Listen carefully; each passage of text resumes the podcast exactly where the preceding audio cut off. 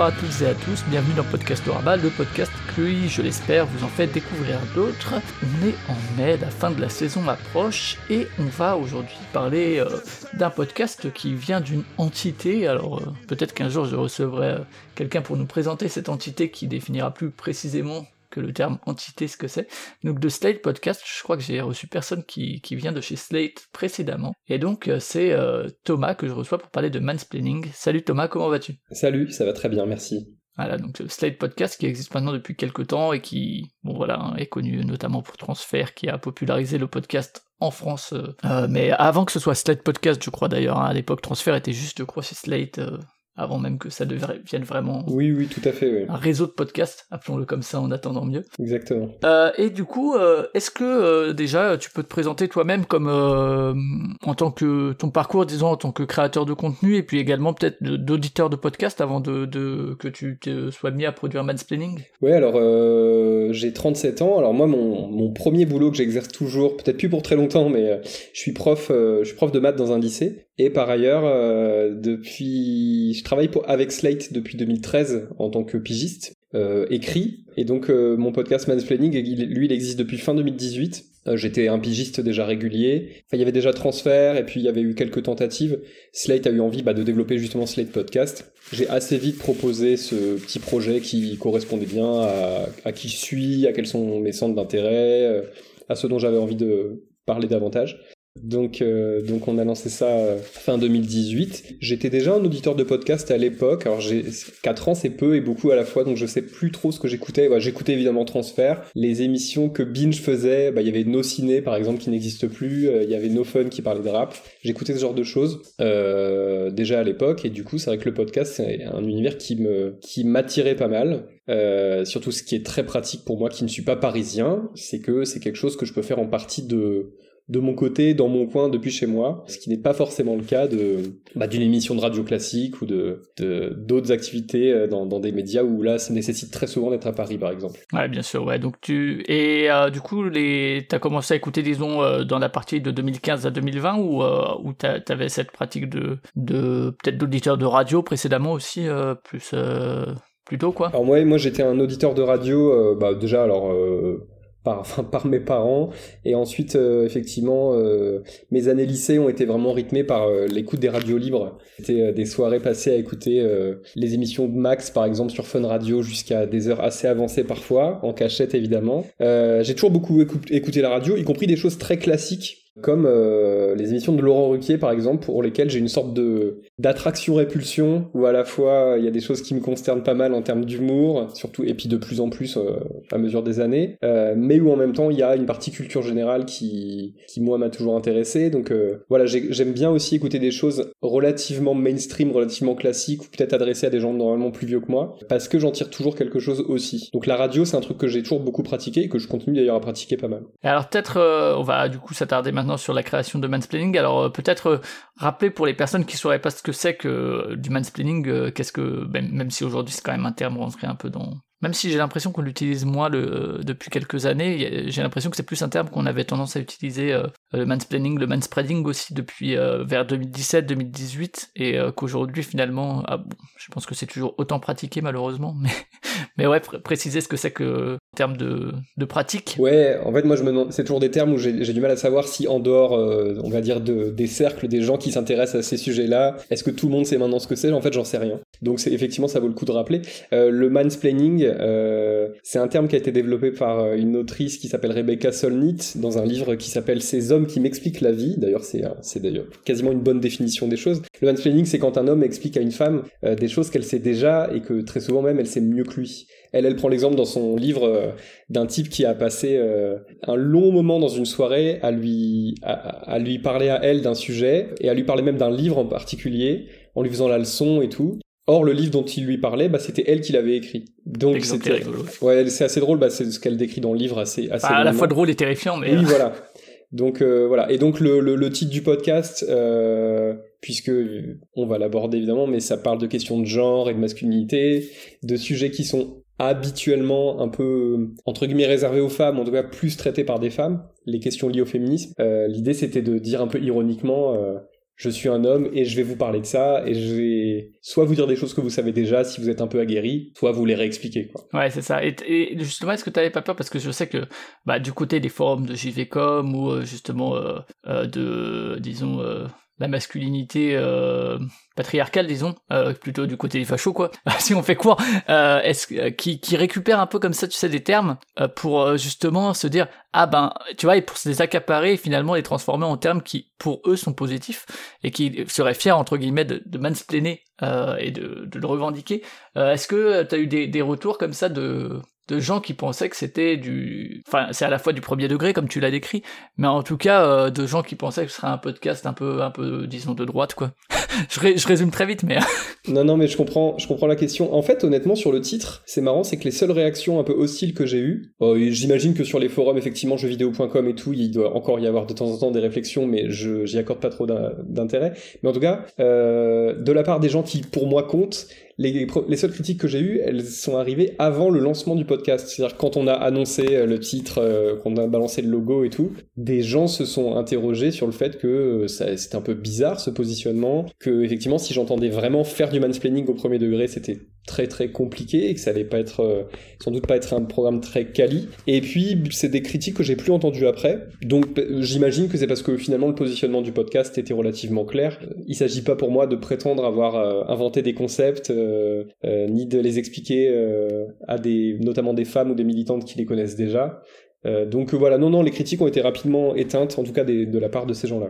Et alors, on c'est vrai qu'on parle des retours plus tard, mais tu n'as pas eu des retours qui pensaient justement, entre guillemets, que ce serait un podcast, tu sais, très, très dans, dans, la, dans la création de la masculinité virile, etc., tu vois, qui justement l'auraient pris comme un truc qui, qui leur parlerait et qui en fait ont été déçus quelque part, à dire, mais moi, je voulais pas écouter un podcast qui me parle de genre. Ah là là, encore un gauchiste.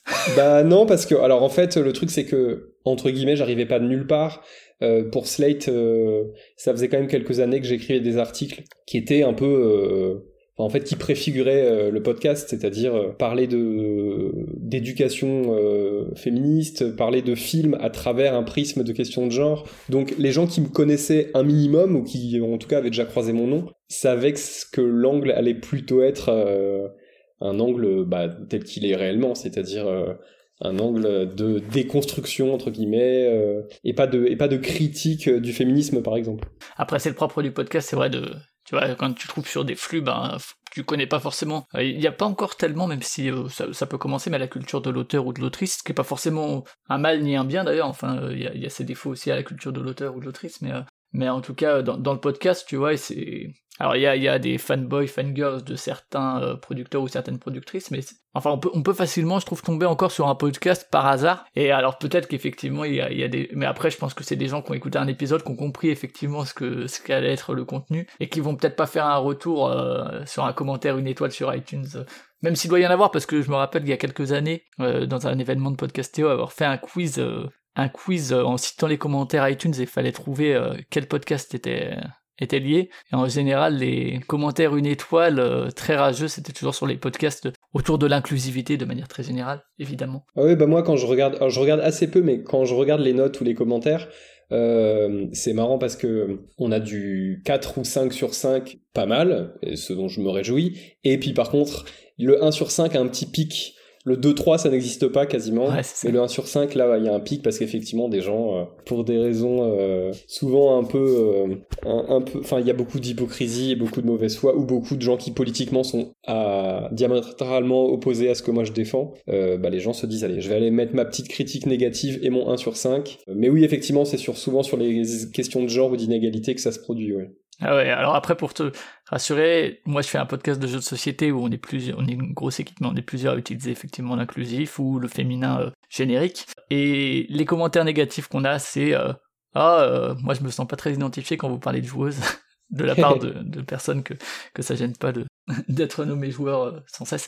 Et comme quoi, alors que c'est pas un podcast sur les questions de genre, mais à peine tu commences à titiller ça, il y a les gens qui viennent dans les commentaires de toute façon. Ça. Et euh, tu parlais du logo justement. Alors, euh, j'imagine que du coup, le, le, fait que ce soit un podcast Slate, ça s'est euh, assez vite décidé. T'as as, pensé à le lancer en, en indépendant total ou, ou ça a été une discussion interne à Slate sur le lancement du projet? Ça a été vraiment proposé directement en interne à Slate parce que c'était vraiment le moment où ils commençaient à chercher ce qu'ils allaient pouvoir lancer pour pas qu'il y ait que transfert, on va dire. Et donc non, ça s'est fait. Moi, j'avais fait un podcast indépendant avant, alors que j'enregistrais avec mon kit main libre dans mon salon, juste parce que j'avais envie de me frotter un peu euh, à, l'audio. Euh, C'était juste des sortes de critiques de films. Euh, L'actualité VOD, on va dire. C'est plus disponible parce que j'ai arrêté de payer l'hébergement. En fait, je crois que c'est vraiment le fait que Slate annonce, en interne en tout cas, qu'ils allaient lancer une gamme de podcasts, qui fait que dans ma tête, ça, ça a déclenché l'idée de créer Mansplaining. J'étais pas depuis des mois ou des années en train de me dire bon allez il faut que je lance ça, est-ce que je le fais en indépendant ou pas? J'ai eu voilà après c'est aussi la chance et le privilège d'être déjà à l'intérieur à l'intérieur d'une sorte d'équipe et donc j'ai pu proposer ça de façon très détendue euh, à mon rédacteur en chef euh, avec qui j'ai des des bonnes relations. Euh, voilà, tout ça s'est fait très simplement. J'ai fait un épisode zéro un peu à l'arrache, mais voilà pour montrer quel serait peut-être le ton et quel serait l'angle. Et puis ça s'est très très très vite lancé après. Et du coup, le logo est venu à quel moment le logo, le, générique, etc. Ça, vient de toi? C'est toi qui as un peu défini alors je sais pas si c'est toi l'auteur euh, du dessin du logo ou si c'est plus euh, une direction que tu as voulu donner. Non, alors euh, moi je suis le pire dessinateur du monde, donc il heureusement que je suis pas le dessinateur du logo, mais en tout cas, non, ça a quasiment commencé par ça. Mais moi, c'est un truc que j'ai souvent euh, quand je quand j'écris, enfin, quand, quand j'écris un livre. J'ai écrit quelques livres et en général, c'était vachement important pour moi, peut-être d'avoir déjà une idée de l'identité visuelle euh, de la couverture, par exemple. Ou quand j'écris un article, je commence souvent par chercher euh, quelle sera l'illustration. Euh, j'ai besoin de ça. Et donc non, l'idée du logo, en plus, elle m'est venue. Euh, autant je suis un mauvais dessinateur, autant j'ai souvent des idées comme ça. Je trouvais ça amusant, encore une fois, que ce ce côté un peu ironique qu'on est euh, un homme en train de faire du manspreading donc d'avoir les jambes très écartées comme dans les transports c'est ça le, le manspreading. Et donc j'ai fait un, un croquis extrêmement moche avec mon, mon absence totale de talent. Et c'est Chloé Bourguignon euh, qui s'en est chargée qui est une illustratrice qui a fait euh, bah en fait c'est moi qui suis allé la chercher parce que j'aime beaucoup son trait.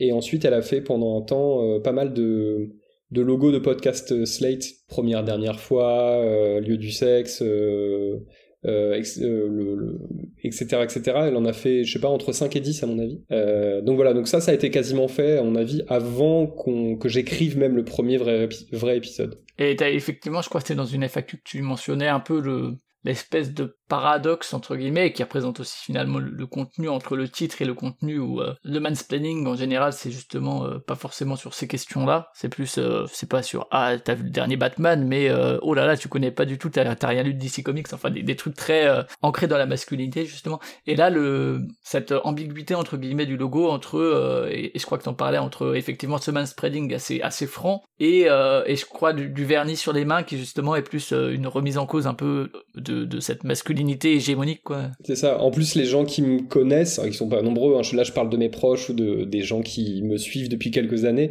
euh, savent qu'en fait, le vernis sur euh, les mains, euh, c'est quelque chose que je pratique moi. Donc c'était un peu l'idée, j'ai fait exprès que je voulais pas qu'on voit la tête, je voulais pas non plus que ce soit un pur autoportrait, mais je voulais que ça puisse indiquer que ça pouvait être éventuellement moi sur le logo, quoi. Et qui constitue voilà, le, paradoxe effectivement entre une masculinité hégémonique qui Fred et une masculinité plus à visibiliser entre guillemets ou en tout cas moins euh, moins hégémonique qui effectivement n'est pas juste euh, avoir des mains euh, très calleuses euh, parce que t'as fait du t'as été bûcheron toute ta toute ton enfance.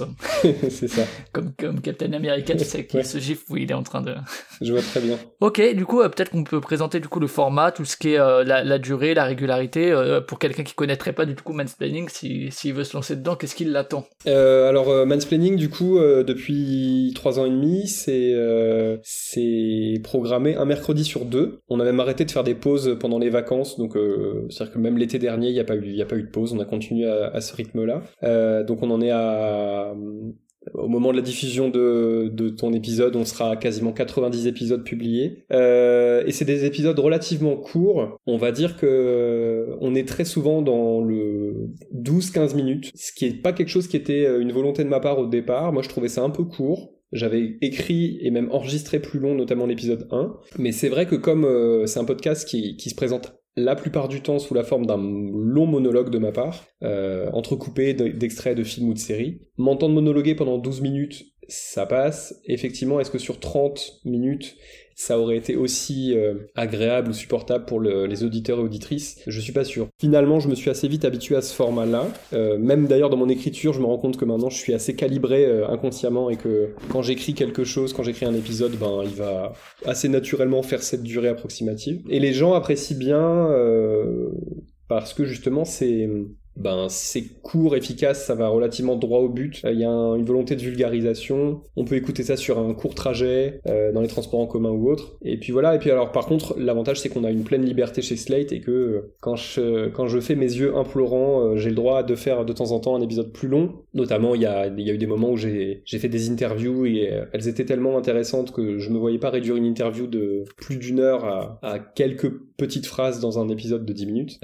donc il est arrivé, je sais pas quel est l'épisode le plus long, mais je pense qu'on a dû arriver à du 45 ou 50 minutes sur certains épisodes parce qu'il y avait des interviews qui étaient tellement passionnantes que j'avais pas du tout envie de couper. Ça prend assez peu de temps d'écouter le mansplaining. Il y a des gens qui trouvent euh, que c'est même un peu frustrant et ça je comprends aussi, qui bien que, que la réflexion aille plus loin ou qu'il y ait plus d'exemples ou voilà. Mais euh, mais en fait finalement j'aime bien ce j'aime bien ce rythme assez resserré, cette durée courte. Euh, puis je trouve ça vachement bien que dans l'offre de podcasts euh, qui existe, il y ait euh, à la fois des talks qui durent 3 heures et des podcasts de 10 minutes. Ah bah c'est toute la liberté que permet le format quoi. Et, c'est vrai que pour le coup, en plus d'un point de vue de la production, que ce soit de ton côté ou euh, du côté du, montage, euh, du mix et tout, le fait que ce soit quand même un rythme assez soutenu, puisque toutes les deux semaines faut, faut quand même le faire, euh, ben garder un format relativement restreint, surtout qu'en plus, bon, bah, comme tu dis, t'as pris l'habitude d'écrire aussi pour ce format-là, ça permet de, je pense, de garder ce rythme sans se cramer trop non plus, même si bon, ça reste un rythme soutenu quoi qu'il en soit, en termes de préparation, de recherche des sujets, même de trouver l'inspiration pour un tel ou tel sujet. Mais, euh, mais c'est clair que sinon, si tu fais des épisodes de 30-40 minutes à chaque fois, ben, l'écriture est d'autant plus longue, l'enregistrement également, euh, le montage aussi. Euh, est-ce qu'il faut mettre plus d'extraits pour plus rythmer et du coup rechercher d'autres extraits? C'est aussi cette durée-là qui permet de, de garder depuis tout ce temps-là ce rythme-là, quoi, je pense. Oui, c'est sûr. Après, d'ailleurs, je tiens à préciser que j'ai quand même une chance, c'est que j'ai eu, enfin, du coup, chez Slate, il y a une équipe qui est dédiée au podcast. Euh, alors, je fais quand même pas, mal de choses seul. C'est moi qui extrais les sons, c'est moi, enfin, j'enregistre, la plupart du temps, j'enregistre de chez moi. Euh, voilà, je fais un premier montage pour enlever surtout toutes les parties euh, où je bafouille et où j'ai pas du tout envie que qui que ce soit entende ça. Mais après, euh, c'est euh, chez Slate, euh, ma chère équipe de Slate Podcast qui s'occupe de la suite et ce qui déjà me fait gagner pas mal de temps. même si effectivement, écrire, chercher des sujets, chercher des sons, chercher des intervenants, ça prend du temps. Est-ce que j'arriverai à tenir ce rythme-là si en plus il fallait que j'aille jusqu'au bout du bout du montage, tout ça, ben, ben, je pense que j'y arriverai, mais ce serait en tout cas encore plus compliqué, quoi. Et alors, euh, on a parlé un peu de, de la volonté éditoriale du podcast. Il y a, il y a aussi, euh, un peu comme chez, chez Quad 9, chez Quad 9, notamment dans leurs épisodes courts, euh, souvent la volonté de, de partir, ou en tout cas de s'intéresser à un objet culturel, pop culture ou pas, hein, ou parfois un peu plus un peu un peu moins mainstream, mais en tout cas euh, euh, d'axer un propos autour d'un exemple assez clair. Alors même si tu cites aussi des exemples parallèles, ouais, de, de partir presque du particulier pour aller vers un propos général, j'ai l'impression. Ouais, moi c'est un phénomène que j'ai beaucoup observé dans, je sais pas, dans, dans les, soirées ou les repas que j'ai pu faire. Euh, je me suis rendu compte que quand on quand on parlait de certains concepts, qui soient d'ailleurs liés au féminisme ou à autre chose, à la politique ou même à un trait de personnalité, bah c'était vachement pratique de pouvoir, euh, alors citer des exemples, euh, citer à la personne un exemple qu'elle connaît. Le meilleur moyen de citer à une personne notamment qu'on connaît pas, euh, de lui citer un exemple qu'elle connaît, bah, c'est de passer par le, biais du cinéma ou même encore plus des séries, puisque les séries c'est quand même quand même un phénomène qui s'est beaucoup développé. Et ouais, ces 15 euh, dernières années, ouais. Voilà, si, et si on cite, alors évidemment ça dépend quelle série, mais si on compare, euh, si on veut voilà, prendre un exemple et qu'on fait référence à un épisode de Friends par exemple, il y a de très fortes chances que la personne en face, elle ait vu l'épisode, qu'elle sache exactement de quoi on veut parler, et ça va souvent euh, permettre de rendre l'échange plus clair et puis de le rendre plus convivial aussi. Euh, c'est un peu ça l'idée. Euh, mais oui, oui, l'idée c'est de. Puis c'est aussi d'essayer d'attirer des auditeurs. Là, je, le fais exprès de, de mettre au masculin euh, qui seraient pas venus écouter le podcast. En fait, essayer de les faire venir par le biais du cinéma, par exemple, en leur disant aujourd'hui je vais vous parler d'un film avec Will Smith, ou je vais vous parler de l'auberge espagnole, ou je vais vous parler de ci, et puis ensuite de leur dire bah en fait, voyez ce film que vous avez sans doute déjà vu, que vous aimez peut-être bien, je vais essayer de vous le montrer euh, sous un autre angle. Et une fois qu'ils sont là, comme l'épisode en plus est court, on a un peu plus de chances qu'ils restent. C'est aussi ça l'idée. Avec aussi une recontextualisation, bah notamment ça doit être un des tout premiers épisodes où tu parles de tes films de cœur et de te, te, dire bah à l'époque j'avais ce regard là j'avais ces émotions là aussi cette identification là euh, et aujourd'hui euh, euh, justement j'ai évolué moi la société aussi a évolué et euh, aujourd'hui comment je peux le re... est-ce que déjà il tient euh, le revisionnage mais c'est finalement pas le plus inté intéressant ou important c'est aujourd'hui quel regard je porte dessus quoi. Oui c'est ça. Bah effectivement bah en fait dès, ouais, dès le premier épisode ouais, et je le, premier, je le refais plusieurs fois après, je revois, j'explique que j'ai revu des films que que je tenais pour mes films préférés ou des films de chevet et euh, qu'effectivement une fois qu'on vieillit, n'affûte son regard sur bah, les questions qui moi m'intéressent, c'est-à-dire euh, les questions de genre ou d'inégalité, euh, de représentation aussi, bah on se rend compte que le film qu'on adore, il, était, est peut-être un peu moins cool que ce qu'on croyait, et peut-être même qu'il véhicule des, valeurs que maintenant on trouve problématiques. Et ça veut pas dire qu'il faut mettre ce film au feu, qu'il faut se censurer, on a encore le droit de l'aimer, euh, même si on a des réserves dessus, euh, mais il y a vraiment ça, c'est de dire, d'aider les gens, très modestement, hein, à chausser d'autres lunettes pour regarder notamment les œuvres culturelles. Et alors également, euh, un truc que je trouve moi euh, intéressant et qui est assez rare en fait dans, les podcasts, c'est que c'est cette introduction que tu as à chaque fois où tu te présentes effectivement, euh, où tu présentes en fait ton identité à la fois de genre, etc.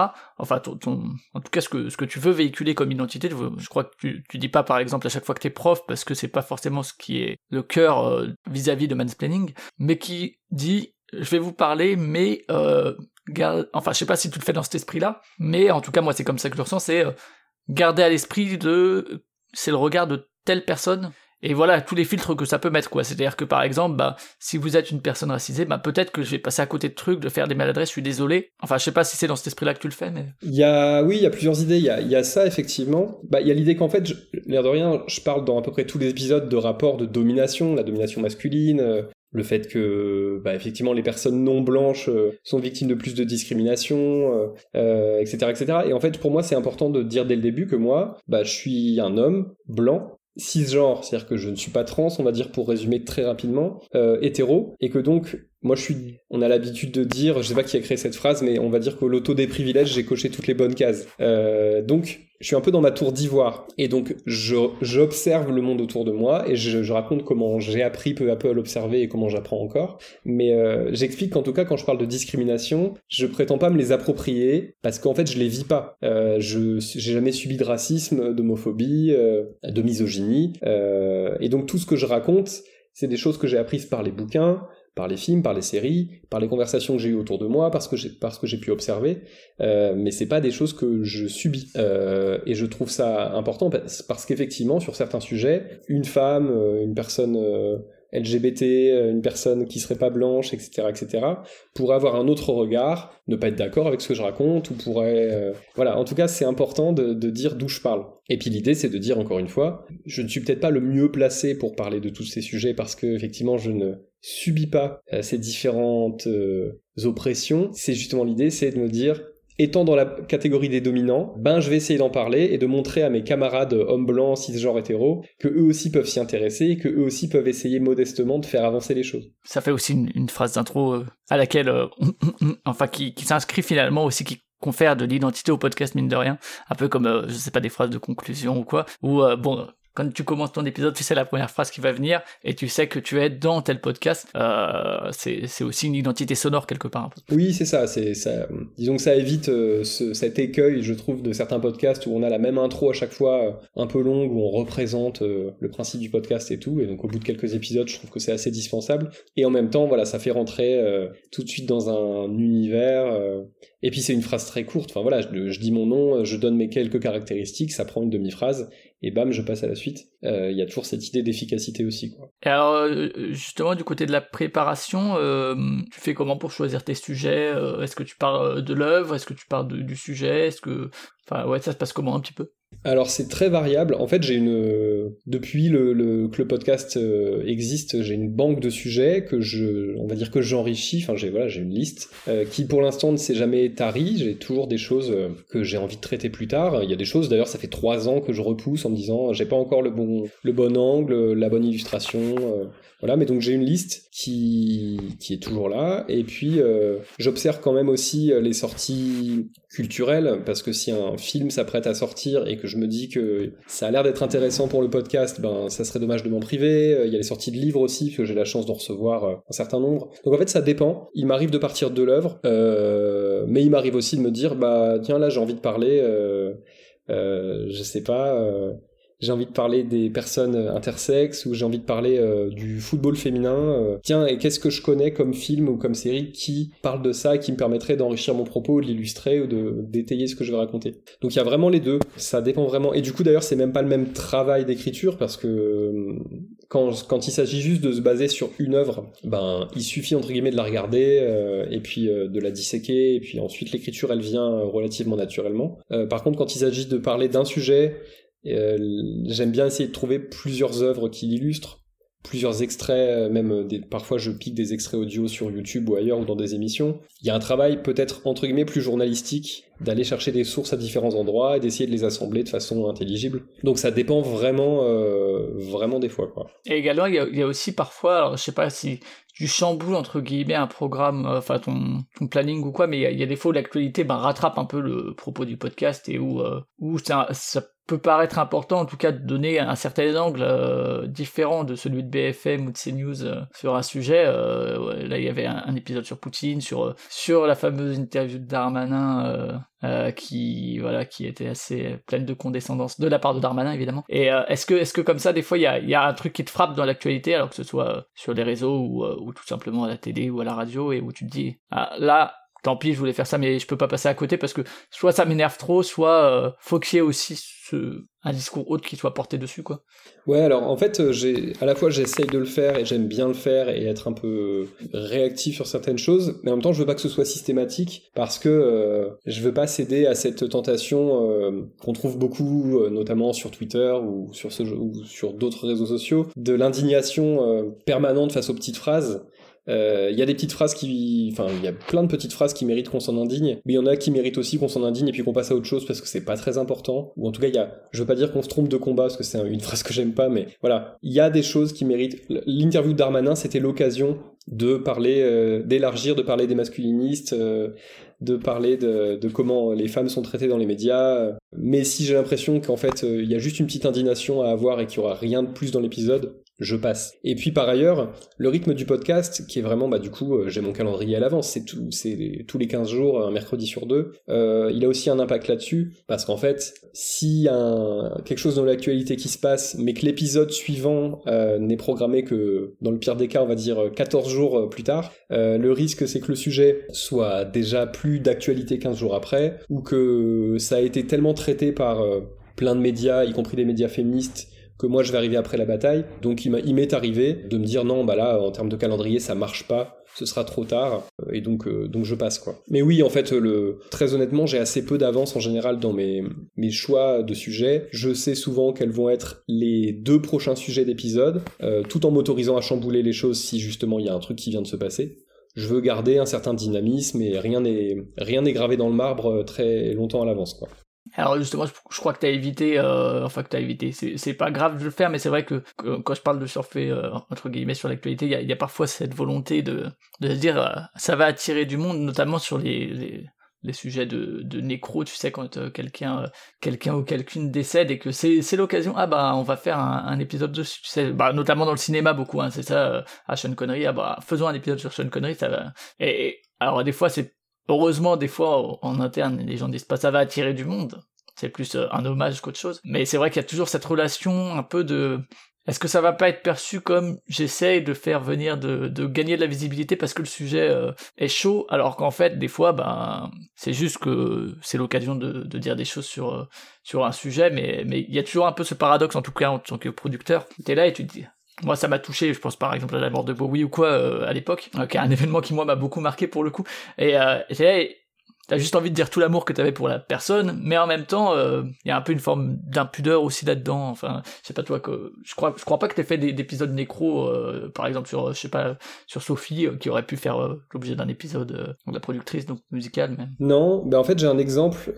c'est marrant que tu parles de ça parce que je me suis posé la question il y a alors je sais plus quand c'était, c'était il y a un an et demi je crois. J'étais très touché moi par la mort de Jean-Pierre Bacry, qui est un acteur et un humain que j'aimais euh, vraiment vraiment beaucoup. J'ai littéralement pleuré quand quand j'ai appris la mort de Bacry et ça m'est arrivé je crois deux fois dans ma vie. Avant c'était Bachung et en fait euh, bah d'ailleurs ce qui s'est passé c'est que chez Slate on m'a proposé de faire un épisode et même de faire un épisode euh, un peu, extra, c'est-à-dire même pas en attendant le mercredi euh, suivant de publication, et de faire un épisode euh, supplémentaire, quoi. Euh, et puis sur le moment, en fait, je l'ai pas senti parce que j'avais peur d'être un peu là-dedans dans ce que tu décris, d'être un peu trop entre guillemets dans le sentimentalisme et de peut-être en allant trop vite de passer à côté de choses importantes que j'aurais voulu dire sur lui. Donc j'ai préféré décliner. Par contre, j'ai en fait j'ai écrit un texte sur lui pour Slate. Donc c'est l'avantage aussi, c'est que comme on est un média on est plurimédia.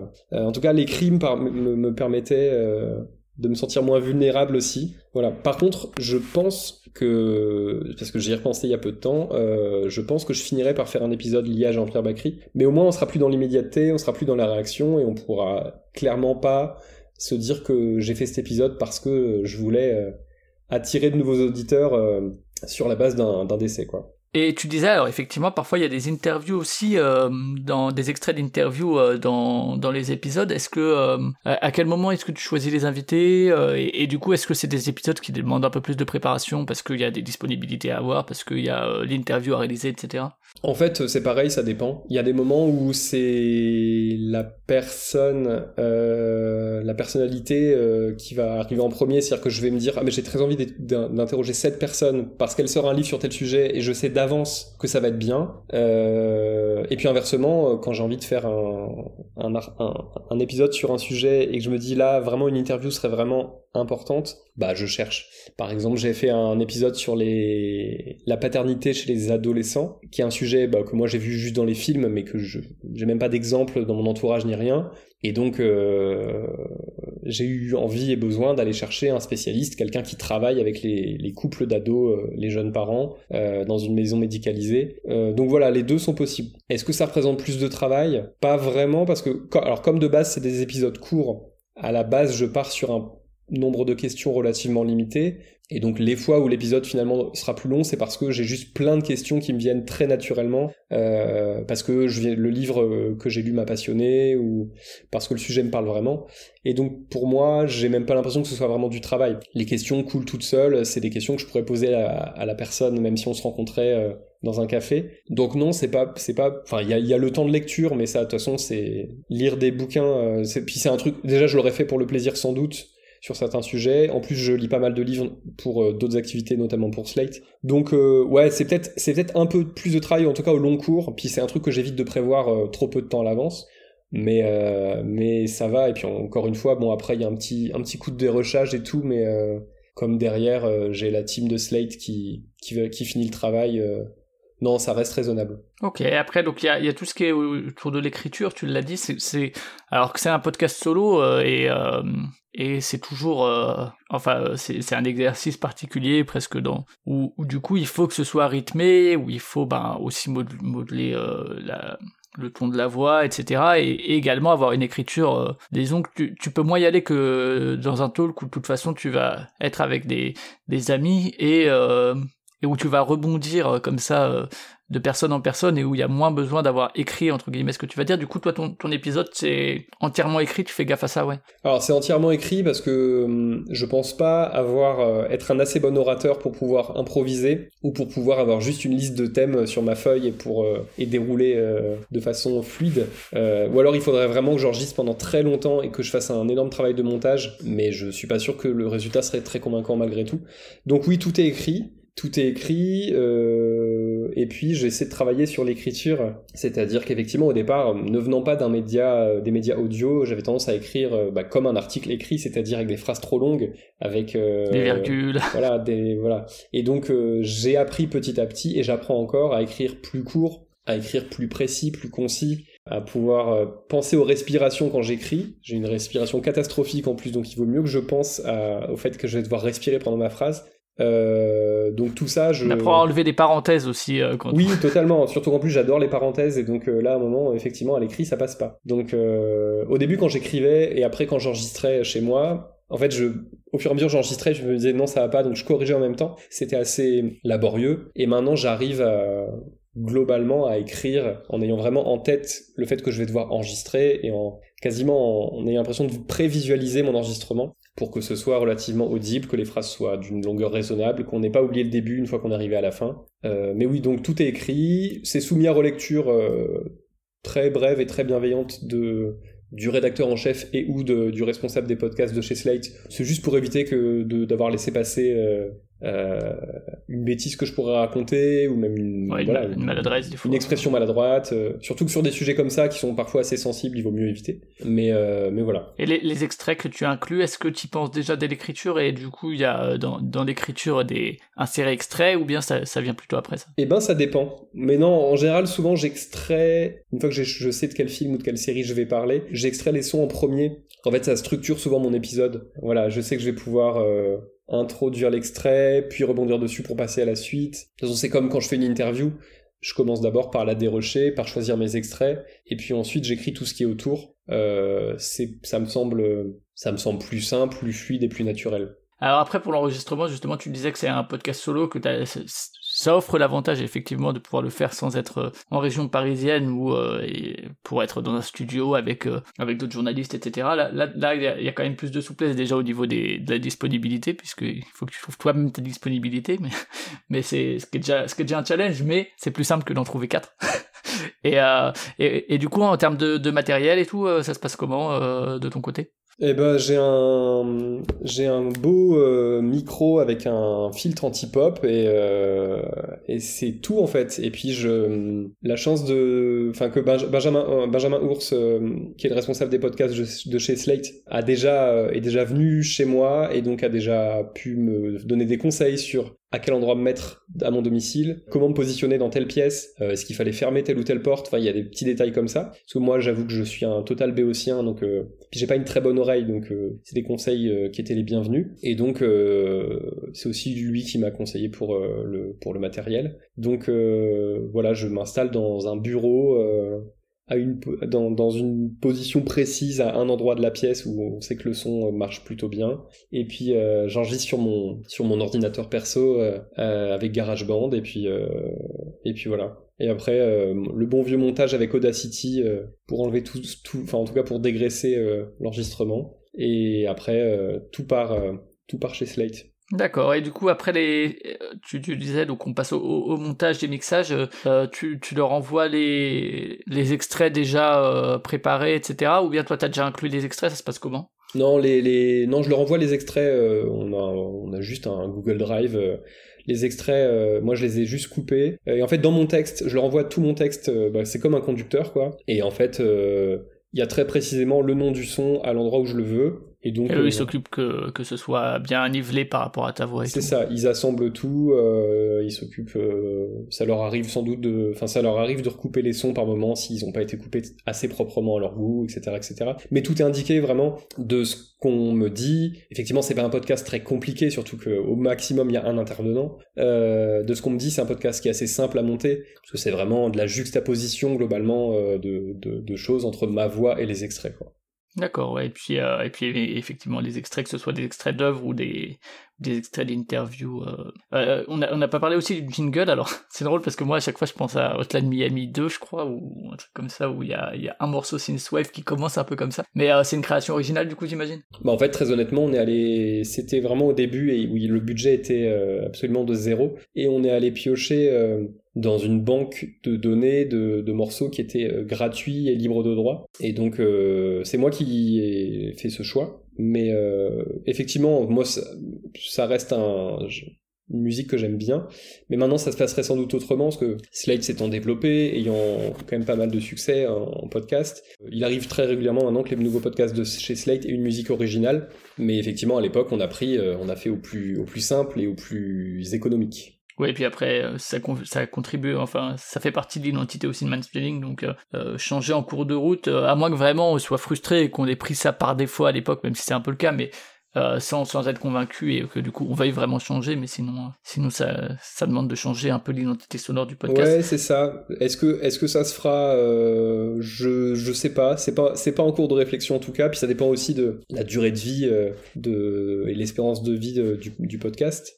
Euh... Ah, peut-être qu'au bout de 10 ans, tu te dis, bon, allez, il faut moderniser. Oui, c'est ça, voilà. mais, euh, non, pour, en tout cas, pour l'instant, euh, moi, il me. Puis, bon, c'est pareil, c'est. C'est des choses. Euh, ouais, c'est un peu. Il y a un côté doudou aussi. Effectivement, ça doit faire bizarre de changer de générique, donc ça sera peut-être fait un jour, mais bon, on verra. Ça marche. Après, juste du point de vue du billet, alors c'est quelque chose que j'aime bien noter quand en général c'est le cas, parce que, bon, moi-même, je le fais pas plus que ça, mais, euh, mais je sais que par exemple chez Nouvelles Écoutes, c'est le cas, euh, chez Binge aussi, il y, a, vraiment ce, côté très, euh, très complet avec bibliographie ou filmographie, enfin en tout cas toutes les références entendues si on veut aller plus loin ou si vraiment on veut s'y référer. ça c'est quelque chose auquel tu tiens. C'est toi qui fais le billet ou bien c'est quelqu'un chez Slate qui s'en occupe? Je le fais, je fournis effectivement tous les éléments, toutes les références et tout. En essayant de, en essayant de ne rien oublier. Bah oui, c'est important. Alors en plus, Surtout, encore une fois, quand on parle de questions liées au féminisme ou aux inégalités, si on cite le travail de, de, de militantes, par exemple, et qu'on le cite vite fait, et qu'on ne cite pas le nom de la personne, ou le nom de son livre, ou le nom de son article, c'est vraiment un problème, parce que là, les gens peuvent avoir vraiment l'impression qu'on s'approprie un travail qui n'est pas le nôtre. Donc je trouve ça important euh, qu'il y ait les références et tout, donc j'essaie de me charger euh, de tout ça et de faire que ce soit exhaustif. Et euh, ouais, j'écris la petite, la petite intro sur le site, qui parfois est modifiée, hein, mais bah, l'avantage, c'est comme je viens plutôt de l'écrit, c'est qu'en général, euh, ça me pose pas trop de problème de faire ça.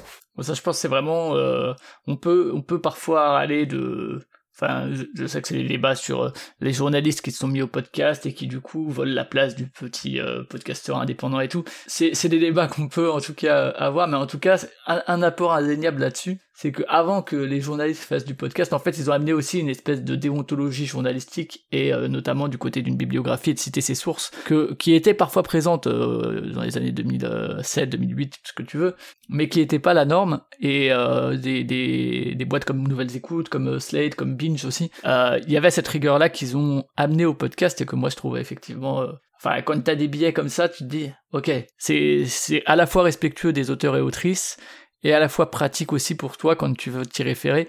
Et, euh, et ça, c'est vraiment quelque chose qui, qui, était pas du tout la norme avant, et c'est vrai que ça, c'est toujours quelque chose quand même qui est, qui est cool, quoi, euh, de, de, ce point de vue-là, quoi. Bah, c'est ça, moi, en plus, je, moi, j'ai envie que les gens, en plus, c'est un truc, c'est vraiment un retour que j'ai souvent. Les gens me disent, euh, ah, mais tu nous as fait découvrir tel film ou tel livre, et je trouve ça bien que les gens puissent aller se servir directement et aller avoir la ref du, du film à louer ou du livre à acheter sans avoir à nous reposer la question, sans avoir à faire leur vraie recherche euh, de leur côté. Euh, L'un des buts du podcast, c'est aussi quand même de donner envie de, de, lire ou de voir des choses, donc euh, autant que ça puisse être euh, facile et direct. Yes, et alors il y a eu quelques hors-séries, j'ai dit, il y a eu une ou deux FAQ, je sais plus, enfin, tu crois qu'il y en a eu plusieurs? Il y en a eu une, je crois. Ouais.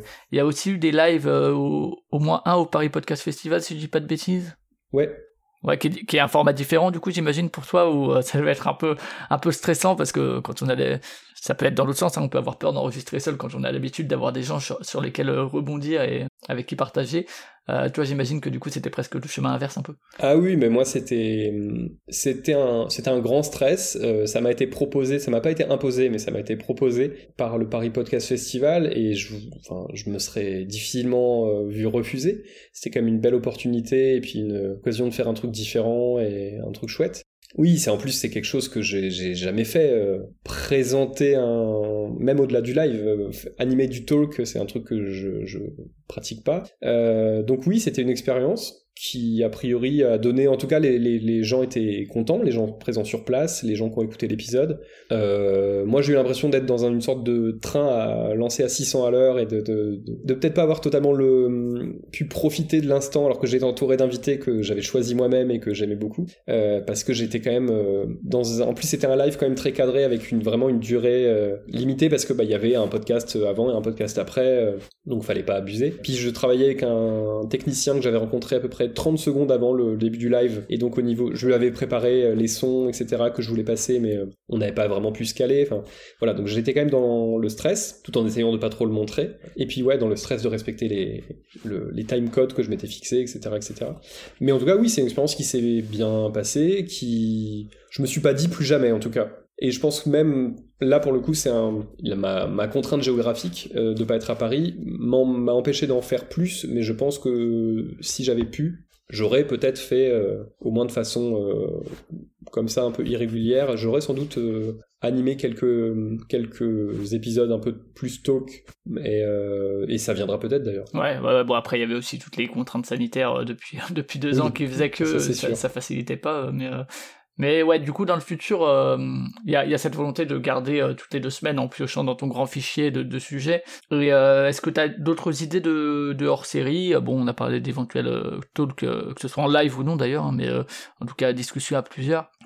est-ce que tu d'autres idées de format de hors-série, que ce soit des, des FAQ ou que sais-je Alors très honnêtement, là actuellement, j'ai pas de j'ai pas de grande idée de d'innovation ou d'avancée ou de, de, de hors série. Je sais même pas encore cet été si je poursuis sur des épisodes, on va dire classiques, ou si je fais autre chose. Euh, la réflexion est en train de commencer à arriver, mais je euh, bah je suis j'ai la chance d'avoir pas mal de travail et de sollicitations, ce qui est très cool, mais en même temps du coup ça me prive du fait d'avoir beaucoup de temps pour penser les choses très en amont. Euh, j'ai commencé aussi à penser au fait que, bah, l'air de rien, on allait arriver dans quelques temps à l'épisode 100, puisque si on, si on poursuit à ce rythme, ouais, c'est ça, si on poursuit à ce rythme, ça devrait être fin octobre, si j'ai bien calculé. Euh, donc je suis aussi en train de penser à ça, à me dire, est-ce que c'est l'occasion de faire un épisode un peu particulier pour l'instant, euh, je n'ai pas de réponse à, cette question-là. Non, là pour l'instant, le podcast, alors il faut pas que ça ronronne, hein, il faut pas que ça s'endorme, mais c'est pour ça que ça pourrait pas être des années sans remettre en question les choses ou sans proposer des formats nouveaux. Mais pour l'instant, le podcast marche bien, il marche toujours de mieux en mieux, mois après mois, euh, ce qui me fait très plaisir. Donc je le laisse vivre sa vie tranquillement.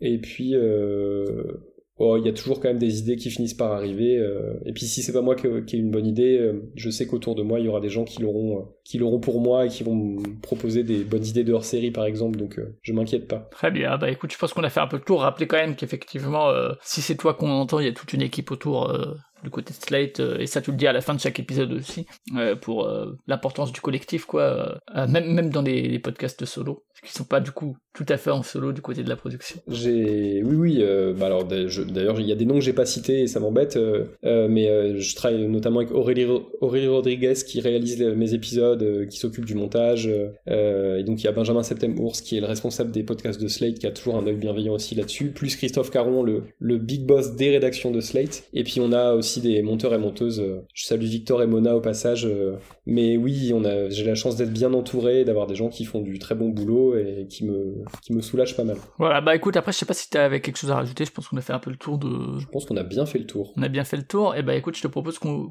passe par la, la dernière phase de Podcastorama si tu as 3 4 podcasts à conseiller euh, qui viennent de Slate, qui viennent pas de Slate, qui soient en anglais ou pas, ou en français ou dans une autre langue, qui sait. Euh, Qu'est-ce que tu voudrais recommander? Je vais recommander que des podcasts en français parce que euh, autant je suis pas mauvais à, l'écrit pour l'anglais, autant j'ai pas une très bonne oreille et j'ai encore du mal à écouter des podcasts anglophones. En tout cas, je décroche assez vite et donc euh, ça me frustre. Donc j'en écoute très très peu, même si j'essaye de temps en temps. Donc dans les podcasts francophones, eh ben, je sais que tu avais invité, tu avais fait un épisode sur casserole de Zazie Tavitian, et moi c'est un podcast alors qui n'existe plus. Il y a eu un épisode qui est sorti il y a pas longtemps et, effectivement qui, est arrivé dans le flux. Et je me suis dit, ah tiens. C'est vrai. Euh, alors moi, moi j'adorais particulièrement la première saison. C'était euh, l'idée, c'était de raconter une histoire euh, personnelle et intime à travers un plat. Et j'ai écouté cette saison plusieurs fois. ça m'est rarement arrivé d'écouter des podcasts plusieurs fois parce qu'en général, on a plutôt tendance à se plaindre de pas avoir assez de temps pour en écouter plein. Mais il y avait vraiment un truc de bah, c'était extrêmement touchant, c'était extrêmement bien écrit. Euh, euh, moi, j'aime beaucoup la voix de Zazita Vitian, euh, que d'ailleurs, dont d'ailleurs je conseille aussi très fort à la recherche de Jeanne, qui est un, podcast absolument formidable, qui lui aussi est, lit l'intime et la nourriture. donc voilà, moi Casserole, c'est un, podcast, bah, podcast doudou. c'est vraiment comme ça que je l'ai déjà présenté. Ça fait, vraiment énormément de bien. Je suis obligé de citer, mais je vais pas m'attarder, les coups sur la table, parce que je pense que à peu près tout le monde sait de quoi il s'agit, mais le podcast de Victoire Tuyon pour Binge, euh, qui est un podcast qui pour moi a été vraiment formateur, qui m'a ouvert les yeux sur énormément de choses, qui est d'une intelligence folle, et, euh, que je continue euh, à, dont je continue à réécouter des épisodes de temps en temps, parce que ça fait toujours beaucoup de bien, c'est vraiment des concentrés d'intelligence. Euh, et alors c'est pas du tout fait exprès, je réalise que j'ai choisi encore un autre podcast de binge, mais bon, quand on fait du bon travail, euh, c'est assez normal. C'est le podcast Camille de Camille Regache, qui est une journaliste euh, lesbienne et qui euh, qui parle elle aussi de questions de genre, mais qui va parler de discrimination à travers son regard à elle, qui va parler notamment d'homophobie, mais du coup, contrairement à moi, on est dans on a le regard d'une personne concernée et en fait, il y a assez peu d'épisodes mais ils sont toujours effectivement eux aussi euh, très intelligents, très précis. Euh, on apprend énormément de choses sans que ce soit pompeux. Euh, donc le podcast Camille, je le, je le conseille. Il a plutôt pas trop mal marché, mais je trouve qu'il il mériterait de marcher encore mieux que ça. Voilà, et puis, euh, allez, j'en ajoute deux rapidement. Euh, J'aime beaucoup actuellement le podcast de Guillaume Meurice pour Spotify qui s'appelle Meurice Recrute. Je sais pas tous les combien c'est, mais en tout cas, régulièrement, il invite euh, une personnalité. Euh, L'idée, c'est que Guillaume Meurice euh, imagine qu'il est élu président de la République et il convoque une personne pour la nommer ministre. Et donc, par exemple, il, il, convoque, il convoque Titu Lecoq pour la nommer ministre de l'égalité homme-femme ou des choses comme ça. Et donc, il va demander à son invité de lui exposer quelques mesures phares que la personnalité mettrait en place si elle était effectivement nommée ministre de telle ou telle chose. À la fois, je trouve que politiquement c'est stimulant parce qu'il y a des propositions auxquelles j'aurais jamais pensé. Ça m'a permis moi de découvrir des, personnes, des intellectuels, des journalistes euh, bah, que je ne connaissais pas et dont j'ai découvert euh, le travail et les univers. Et puis il y, a la drôlerie et la finesse de Guillaume Meurice euh, euh que j'écoute pas beaucoup sur France Inter par manque de temps, mais que j'aime beaucoup. Euh, donc, donc, ça voilà. c'est sur Spotify exclusivement par Exactement. Contre. Et enfin, euh, pareil, alors là je vous conseille quelque chose qui est qui n'a pas besoin du tout de moi pour marcher, mais moi je suis très fan de Kian Kojandi et de Navo et donc leur podcast Un bon moment, euh, qui actuellement est de nouveau en, en, entre parenthèses, mais parce qu'ils ont beaucoup d'activités euh, parallèles. C'est un podcast euh, qui parle notamment beaucoup d'humour, d'écriture, et donc c'est un truc qui me passionne, euh, mais aussi qui parle de juste, euh, qui permet d'opposer des conceptions de la vie euh, différentes, ou en tout cas, voilà, c'est assez philosophique finalement. On est sur des mecs qui sont étiquetés comme humoristes, et qui le sont, mais qui sont des mecs qui ont vraiment pensé au sens de la vie, à leur place dans la société. Et je trouve que c'est des podcasts dont on sort à la fois avec euh, la banane parce que c'est souvent très drôle mais avec souvent quelque chose euh, quelque chose de supplémentaire. Et c'est bien que des, des grosses machines entre guillemets parce qu'il y a quand même Canal Plus derrière ça euh, arrivent à nous donner ce genre de sensation voilà. Ok très bien. Donc un bon moment euh, pour le coup lui il est disponible sur toutes les applis etc donc euh, donc voilà. Et puis bah merci écoute pour tes recommandations. Merci aussi pour ta participation. Merci à toi. Euh, donc euh, Mansplaining se retrouve euh, lui aussi sur toutes les applications de podcast. Euh, il y a également un compte Instagram c'est ça il, me semble oui. du côté Mansplaining des podcast sociaux. sur Instagram. Et, et pour Podcastorama bah sur le site cultureconfiture.fr culture avec un cas confiture pareil si vous téléchargez l'épisode sinon également sur les applications. Il euh, y a un compte Facebook euh, peu alimenté, mais euh, qui est alimenté à chaque nouvelle sortie d'épisode, et un compte Twitter, où pour le coup là, vous pouvez, il y a les sorties d'épisodes, mais il y a tous les lundis un petit, un petit point de podcast sorti la semaine. merci encore Thomas pour, pour ta présence. Merci Flavien. Bon courage pour la suite des merci enregistrements et pour tenir ce rythme. Et à la prochaine pour un prochain épisode de Podcastorama et un prochain podcast. Salut Salut